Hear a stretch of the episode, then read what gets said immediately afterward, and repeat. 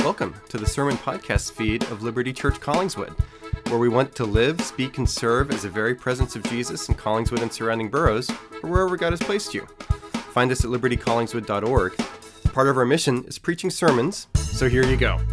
Keep in mind that these messages are designed to bring the timeless message of Jesus to bear in specific contexts to specific people.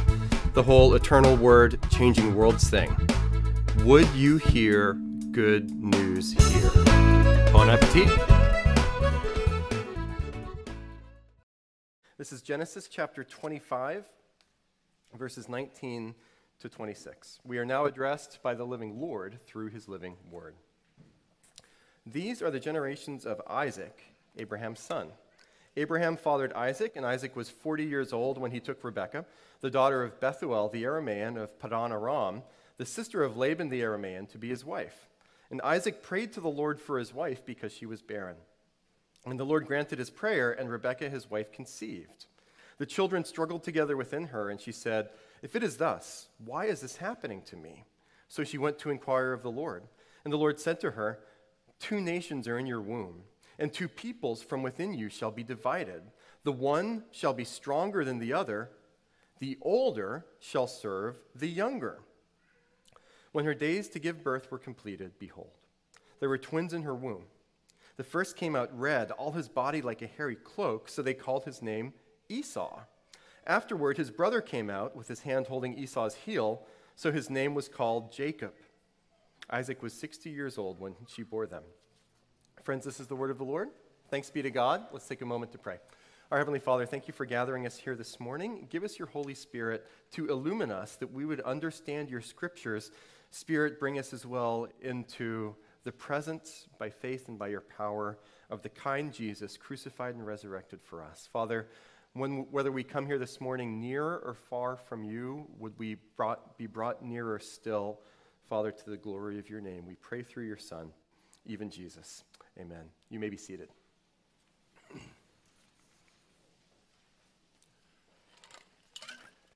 True story. Super Bowl 48, February of 2009. If you can think back that far, that was the year when the Steelers were playing the Cardinals in the Super Bowl. I was ministering in Texas at the time at a Super Bowl party, and a call came to me right before halftime. It was my friend Brandon, who was also at my church, a good friend of mine. I actually saw him just about a month ago, still really good friends. He was at a different Super Bowl party. Called me, and I looked at my phone and said, Why is Brandon calling me right now? This is weird. So he called me. I picked up, Hey, Brandon, what's going on? I said, Jim, I really need to talk to you. It's an emergency. Something really big and really bad has just happened. And I said, Okay, can I call you back in 15 minutes?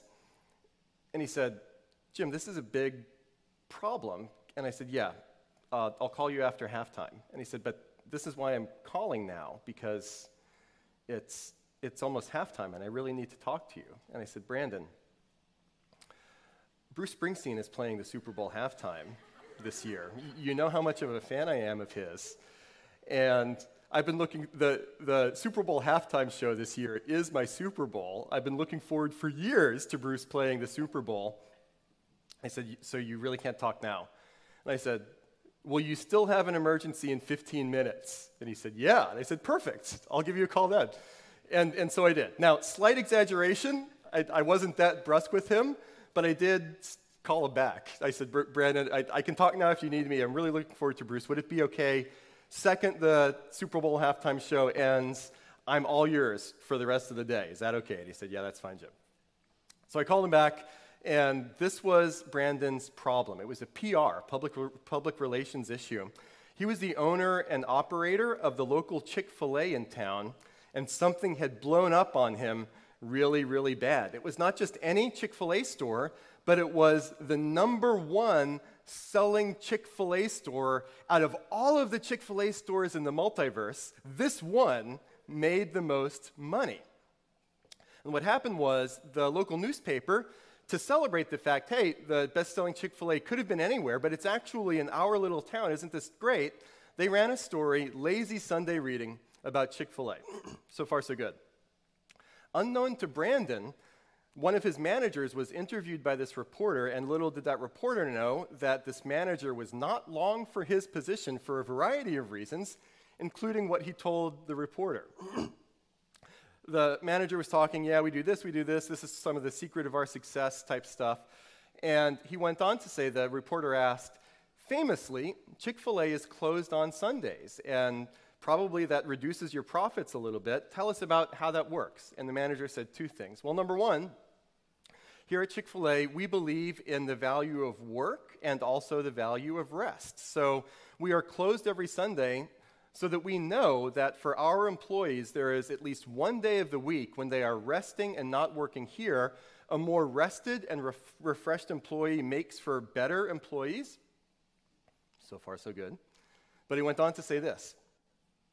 And also, in my opinion, the fact that Chick fil A is closed on Sundays means that we have a higher proportion of people of faith, especially churchgoers and Christians, that work at this Chick fil A store because they want to have Sundays off.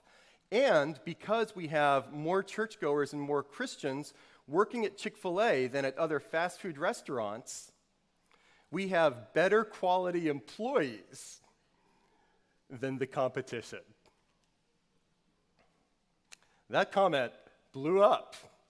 And so on the website for the newspaper, in the comment section, that specific comment by the manager was being savage. It was meant as a puff piece, and here's Brandon, my friend, having this huge PR design and Facebook groups during the Super Bowl, and he's having to manage all of this. So he just called me, just, hey, I'm freaking out. Can I talk to somebody about this?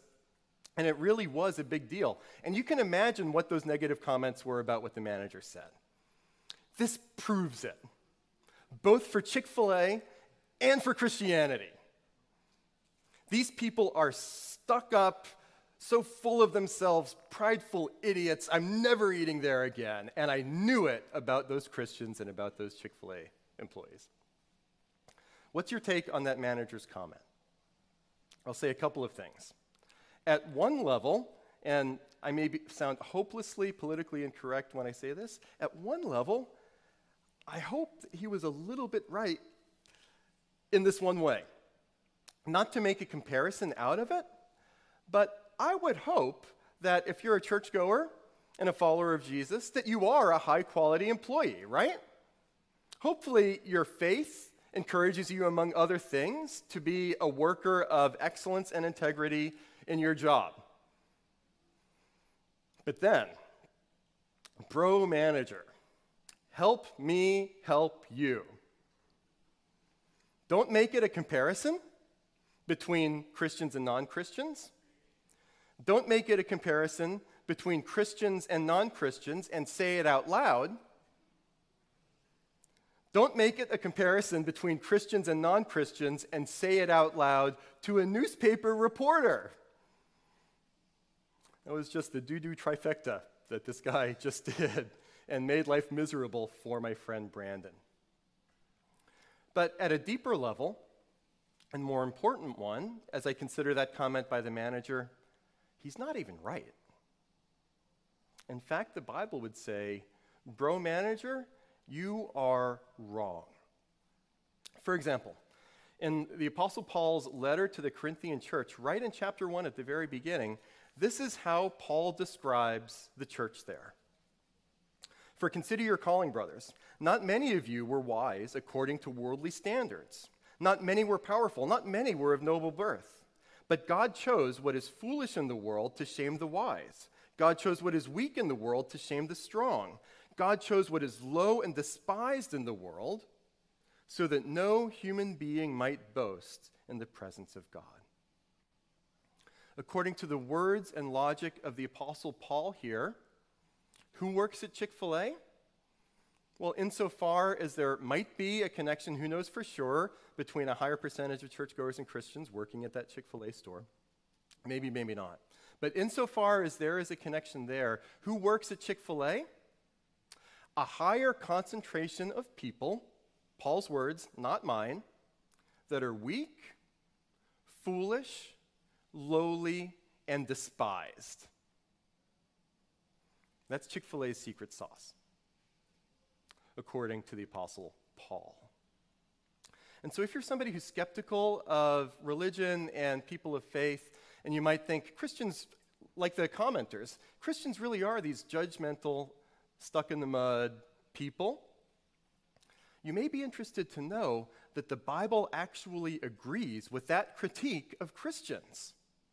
And the remedy, the scriptures say, is not that those Christians need to become less Christian, but rather more Christian because if you really understand the gospel of Jesus crucified and resurrected, that should make you the most humble person in the world. And hear it this way if you're a follower of Jesus, the cross of Jesus, among other things, tells you you're not better than anybody. You're just not. And if you are a follower of Jesus and you wonder, why does God love me? Why has God saved me? The biblical answer is because God wanted to. It was his choice, not yours. I heard a pastor say once God loves you because he loves you, because he loves you, because he loves you. Get over it. But herein also lies the tension that we're going to be wrestling with here this morning, and you'll see in a couple of minutes how it stems from the sermon text, Genesis chapter 25 good news.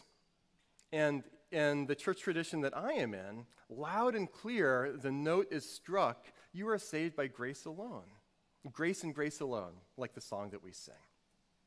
Dig a little bit deeper, and we read in the scriptures that that grace is thoroughgoing.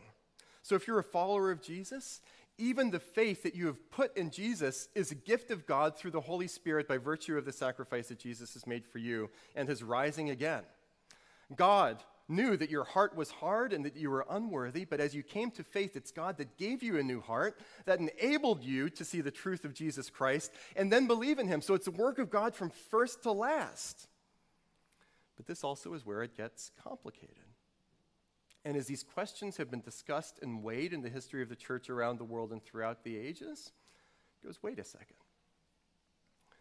So if salvation is God's choice through and through, from beginning to end, then the fact that I'm a Christian is really a matter of divine choice, divine election.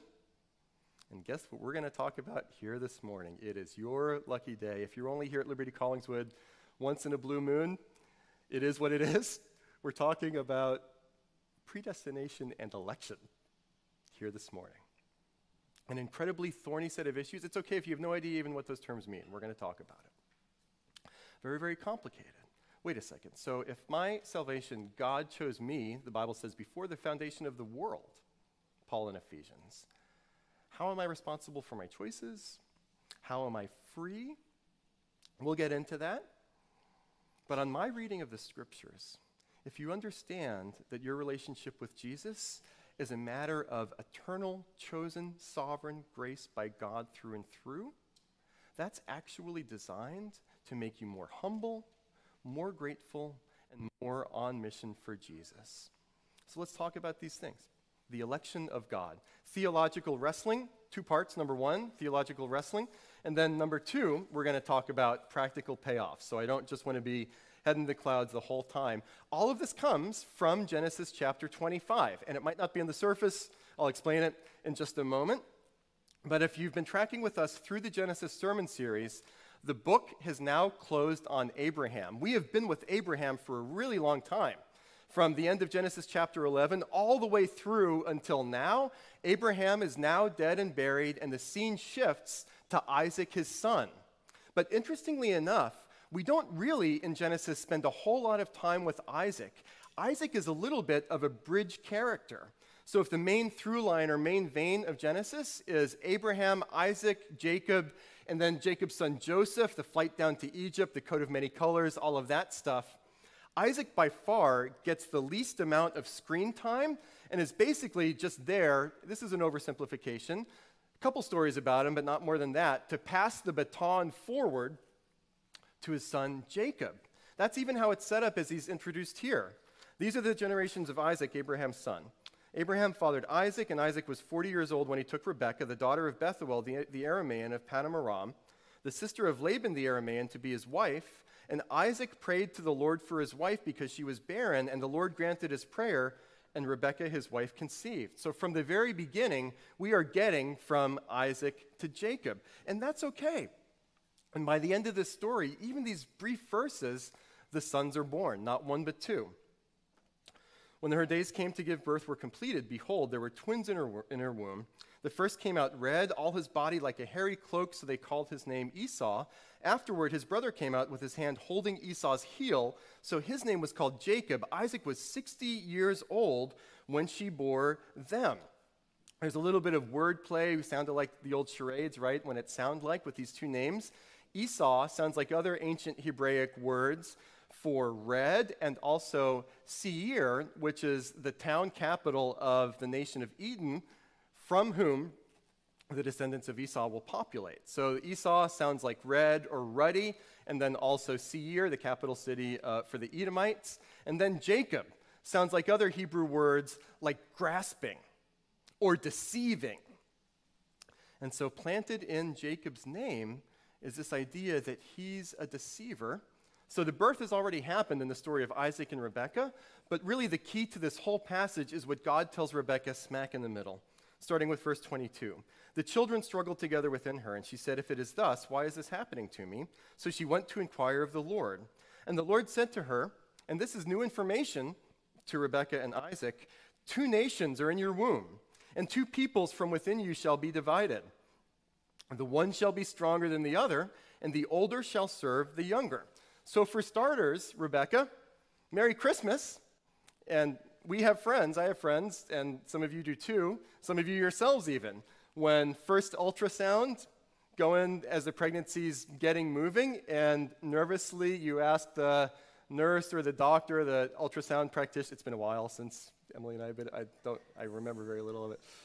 Whoever's there, you say, Is there a heartbeat? And a smiling face comes back and tell you, Yes. And in fact, there are two heartbeats, right? So there are twins. And God also tells Rebekah here, from these two twins will come two nations, Edom and Israel. And there is going to be struggle and strife between the two of them for a long time, which is true and in fact, the Edomites will be a thorn in the side of Israel for generations. They're not subdued all the way until the time of King David. And there's this famous comment given at the end the older will serve the younger, which was not usually the way. You know the word primogeniture, where in the ancient cultures and some modern ones, the firstborn son is everything. And even in Israelite law, typically, the firstborn son gets twice as much as everybody else. But not in this case. God is flipping that convention on its head and saying the older will serve the younger. Jacob will be served by Esau and not the other way around. God prefers, God chooses younger Esau, younger Isaac, younger Jacob, I got there, over, over older Esau. And so starts the tension from a narrative perspective in Genesis there's going to be a lot of back and forth starting next week, fighting between Jacob and Esau. So it sets up that tension. But I want to talk for the remainder of the sermon less about that narrative tension because we'll have further weeks to talk about that. I want to talk instead theologically because this passage figures in later iterations of the scriptures themselves. God's favor, the older will serve the younger. God is preferring Jacob over Esau. God's favor, God's salvation, is God's choice and not ours. And this gets into those classic theological categories of predestination and election. It kind of goes like this God, I believe the scriptures teach, has mercy on whomever he chooses to have mercy and passes over in judgment whomever he chooses. It's really, really sticky and thorny. I get that. But this passage carries forward, and this is where I tell you why are we talking about this based on this passage? This scene, the older shall serve the younger, the birth of these two boys, comes up again at the very end of the Hebrew Scriptures, Old Testament revelation Malachi, where under the inspiration of the Holy Spirit, Malachi puts a gloss on this text and says, It is as if God is saying here, Jacob have I loved, and Esau have I hated. Comparative, not absolute argument. God doesn't hate, hate Esau, but God prefers, for his sovereign reasons, according to the counsel of his will, the one over the other. And the real kicker is that this story comes back again when Paul is talking about God's sovereign choice and salvation in his letter to the Romans, chapter 9. This is going to be the thinking cap part of the sermon. Bear with me. The Apostle Paul says, Romans 9 10 and following. And not only so, but also when Rebekah had, conce- had conceived children by one man, our forefather Isaac, though they were not yet born and had done nothing, either good or bad, in order that God's purpose of election might continue, not because of works, but because of him who calls, she was told, here's the quote, the older will serve the younger. As it is written, Jacob I loved, but Esau I hated. And you might be wondering, how is this fair on God's part? That's exactly the objection that Paul goes into. What shall we say in? Is there injustice on God's part? By no means. For he says to Moses, I will have mercy on whom I have mercy, and I will have compassion on whom I have compassion. So then it depends, God's salvation, not on human will or exertion, but on God who has mercy. And you put at the beginning of your worship folder one of the articles of the theological charter of our tradition, the Belgic Confession, centuries and centuries ago, puts it this way. We believe that all Adam's descendants, having thus fallen into perdition and ruined by the sin of Adam, God showed himself to be as he is, merciful and just. God is merciful in withdrawing and saving from this perdition those who, in eternal and unchangeable divine counsel, have been elected and chosen in Jesus Christ our Lord by his pure goodness, without any consideration of their works. And God is just in leaving the others in their ruin and fall into which they plunge themselves. Disclaimer time. This is the deep end of the swimming pool when we talk about theology. And it's okay if you're freaking out a little bit. It's even okay if you might disagree. And I want to be clear and say this is not the majority consensus report of the church around the world and throughout the ages. So it is my tradition. This is where we are as a church. This is the Liberty Communion of churches. But this is an intramural question. There's plenty of disagreement and differing opinions within the church itself. So if you're not here, but you believe in Jesus, are you still a Christian? Yes. Can you be at Liberty Collingswood? Yes, of course. But the balance that I hope we're able to strike here at Liberty Collingswood is that we want to be a church that balances two things being accessible to everybody, whether you're a person of faith or not, or whether you grew up in church or not, but then at the same time, not atheological. I want to have some meat here on the bones. And it's hard for a church to do both. It's, it would be easier for a church to be accessible to everybody, right? But really thin, atheological, or very non atheological, but so insidery and heavy all the time that if you're new to this stuff, you think, I need the, what is it, the Little Orphan Annie decoder ring to, to figure out what even these conversations are about at all. Trying to do both. But from within different other parts of the church, the objections to this view, and you can imagine them. Talk about one briefly. How are we responsible? If, if salvation is God's choice, why I'm just not going to do anything right? I'm just going to be passive because it's all up to God anyway. It's incredibly disempowering. Well, I would say there that the Bible seems not to have this concern and in the mystery of God understands that our responsibility in trying to being called to move towards Jesus and God's sovereign choice in salvation, they go together, sometimes even in the same breath. So for example, in John chapter 6, Jesus himself says at a couple different points. All that the Father gives to me, and whomever, all that the Father gives me will come to me, and whoever comes to me I will never cast out. All that the Father gives to me will come to me. Son, here are the ones that I have elected. And Jesus says, I'm going to get all of them. But whoever comes to me, Jesus says, and you should, I'm never going to cast out. Or again, Jesus, no one can come to me unless the Father who sent me draws them and I will raise them up at the last day.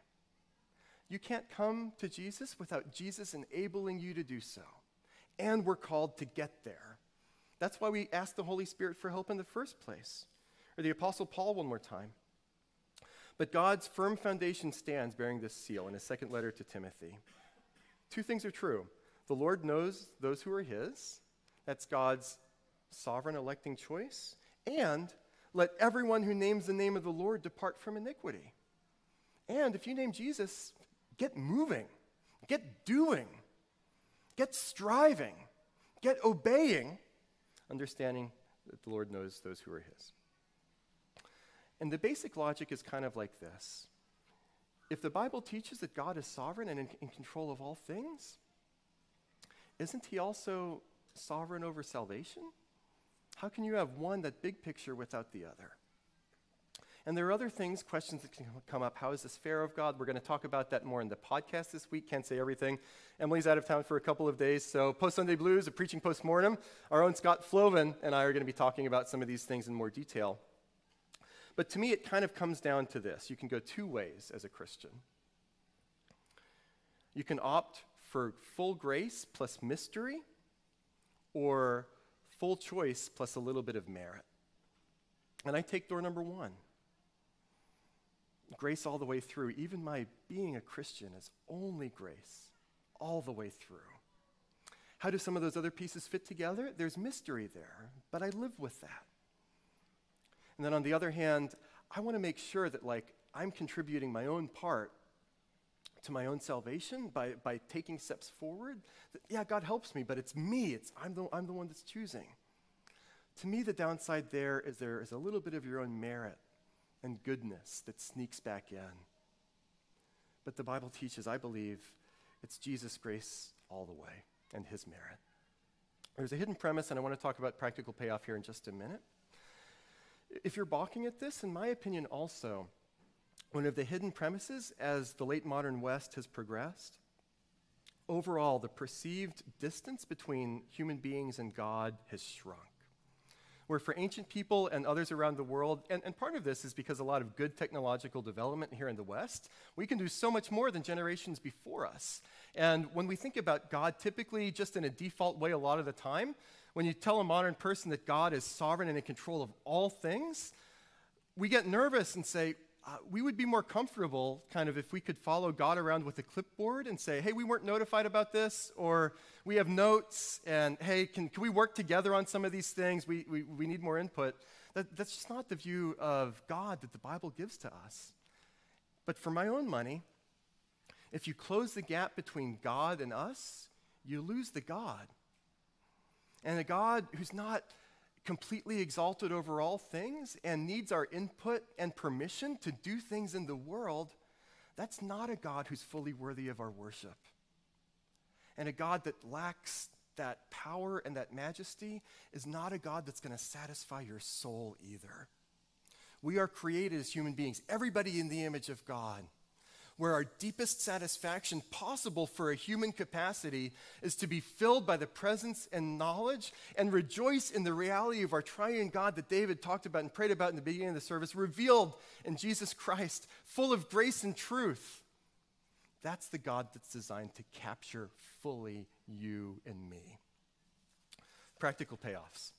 This view of God and His grace and how He works in salvation. It's good for us, and it's good for other people. Because it's grace all the way through. If you're not familiar with the unfolding of Genesis from here, isn't Jacob a really great guy all the time? No. He's a rascal. He's a real big loser.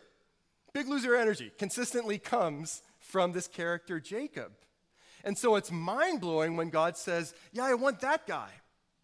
But the divine logic of that is I'm going to choose the weak and lowly and despised and say, These are my people, not because they deserve it, but because I want to magnify my own mercy. And the good news of grace is that God is at work to work through and to work in for his good purposes self serving schemers like Jacob and like you and like me. And that's hope. It is counterintuitive, but that's the beauty of it. We will think in our own imaginations that God should be like a good kick, kickball captain on the playground or a job recruiter going after the best and brightest. These are the people that I want. The Bible says, and if you look at Christianity around the world and throughout the ages, kind of Christians in, say, 19th, 20th century here in the West having some money and some power, That's not the majority report. And that's actually when Christianity gets weird because they're strange bedfellows. Instead, it's like the Tom Petty song the losers, even the losers. Those are the people I'm going after. God doesn't go after the best. One person that doesn't have a great reputation right now, culturally speaking, is Jonathan Edwards, and he was not a perfect person by any means. A 17th, 18th century, the most prominent preacher American theologian that there was. And by reputation, he's a really stuck up, judgmental, pompous person. But Edwards had the same view of grace that I'm talking about right here, and this is what he said at one point Mean old, prideful, judgmental Jonathan Edwards. And this may be laid down as an infallible thing that the person who is apt to think that he is compared with others is a very eminent saint. Modern language, if anybody thinks that he or she is a really awesome Christian, better than other people, he is certainly mistaken. It's designed to humble you. And this whole idea about the older serving the younger, that spins forward into some of the most beautiful biblical themes that there are. And it's striking. In my Bible reading plan, I'd encourage you to take a Bible reading plan if you're not there yet. It's taking me through Old Testament law right now, Leviticus and Deuteronomy. Yeah, there's some hard stuff, but there's also some breathtakingly beautiful stuff about how God tells Israel, both individually and systemically, you must oppose injustice. And you need to be for the most vulnerable among you, the widow and the orphan. And those aren't just like Hallmark card sentimental people that, that deserve our pity. These are the sociologically the most exposed and at risk, and the sojourners. You have a lot of other cultures in the ancient Near East not assigning full personhood to people that aren't of your tribe or your nation. Instead, the scriptures affirm everybody's created in the image of God, even the outsiders, and yeah, you need to be welcoming and for them as well. That all comes from this idea of turning conventions on their head. The older shall serve the younger. So it's good for us, and it's good for as we relate to other people as well. God is with, God is for what others would consider the unworthy or the unlovable or the outcast. The bottom, not the top. And that's good news. Versus every version of culturally assumed privilege. And I've said this before in sermons whether you're a person of faith or not, whether you're politically right leaning or left leaning, pretty much everybody here in this Western moment right now, in their own minds, whether we say it out loud, like bro manager, or, or not, we have in our minds these are the good guys and these are the bad guys right? These are the deserving people. These are the good people. These are not. I experienced that moving up here. If last month was a lot of nostalgia about the 10th anniversary of our church, I was ministering in Texas, like I said at the beginning of the sermon, and it was politically very conservative. I would tell people, hey, I'm really excited right now to be moving uh, to Collingswood in South Jersey, and Collingswood specifically is one of the most secular and progressive places in the region. I'm really excited to minister in that context. There were some people down there, and by the way, a lot of people, a lot of my good friends, like Brandon, actually have been longtime supporters for a lot of years financially of Liberty Collingswood. My first supporters financially for Liberty Collingswood was a lot of those guys. But the ones that financially supported me typically were not the ones that said, Why are you going there? You're going to the bad people. They don't deserve you, they don't deserve Jesus. Good guys, bad guys. Or my friend Joe Marlin, who also planted a church here in South Jersey. He'll tell the story. I didn't, I didn't ask Joe's permission for this, but I've heard him say it himself publicly, so hopefully it's okay to say. Joe Marlin was at Liberty Church East or River Wards in the Fishtown section of Philly. Then he and his family moved to Rwanda to be missionaries there for a while. One of their kids, who's fine now, had a very specific, dire set of health needs that the hospital system over there couldn't handle, so he had to move back here. And he would tell people as he was raising support, prayer support, fundraising support, we want to target and reach people specifically here in South Jersey, not exclusively, but one of our emphases is we want to get, there are a lot of undereducated, underemployed, lower socioeconomic white people who are very far leaning to the right, and there's a lot of opiate addictions and that sort of thing. but, but this is where I feel God calling me. A lot of Christians living in progressive areas were like, You're going to them? They're the scum of the earth. And Joe would say back, Well, number one, not really. Everybody's broken in sin. But then number two, exactly. Because that's where the gospel needs to go. And as we work out the logic of God chose the weak and lowly and foolish and despised to shame the strong and rich and powerful, as you come to be captivated by the beauty of that dynamic, what does it look like? A couple of things, and we're going to wrap up here in a minute. It'll make you less racisty and less angsty. Tim Keller is a guiding influence here at Liberty Callings. But I actually, before this service, recorded with Pat McAdams for our Five Golden Things feed, it's going to release in a couple of weeks. Five ways in which Tim Keller, the pastor in New York City, we offer the free book, has influenced me, and he really did in a lot of ways. I'm reading a biography of him also right now. One of his teachers in the 70s was a guy named Richard Lovelace at Gordon Conwell Seminary in, outside Boston. And in his book, Dynamics of Spiritual Life, uh, he wrote it there, he talked about it in the classroom. Historically, there's been a lot of racism in the church, and we decry that. But he said, if you really get grace, that should make you the least racist person in the world because you have nothing to boast about to anybody. And for Christians that move in that direction are actually not full of enough grace and they're insecure in their own identity, so they grab on these cultural touchstones of theirs and say, This is why we're better than everybody else. That is an anti grace influence right there. And also less angsty there have been a couple of non Christian voices that have been studying where we are in the culture wars and all the fragmentation here in America. I've said there might be a correlation between decline of religion and Christianity here in the West and a rise in judgmentalism, which is counterintuitive because stereotypically Christians are the most judgmental people in the world, right? But there's scholarship that's beginning to say when there is more of a for lack of a better term, God fearing consensus. And yeah, we had plenty of problems back then. So this isn't just the old days were awesome and now is horrible. But when there is a more widely held recognition that even as we say in the Apostles' Creed, Jesus will come back to judge. God is judge, we are not. There was a more open handed view towards other people that are different than you or disagreed with you, because you don't need to be the judge, jury, and executioner. You can have opinions and disagreements, but that's God's job. That's not ours.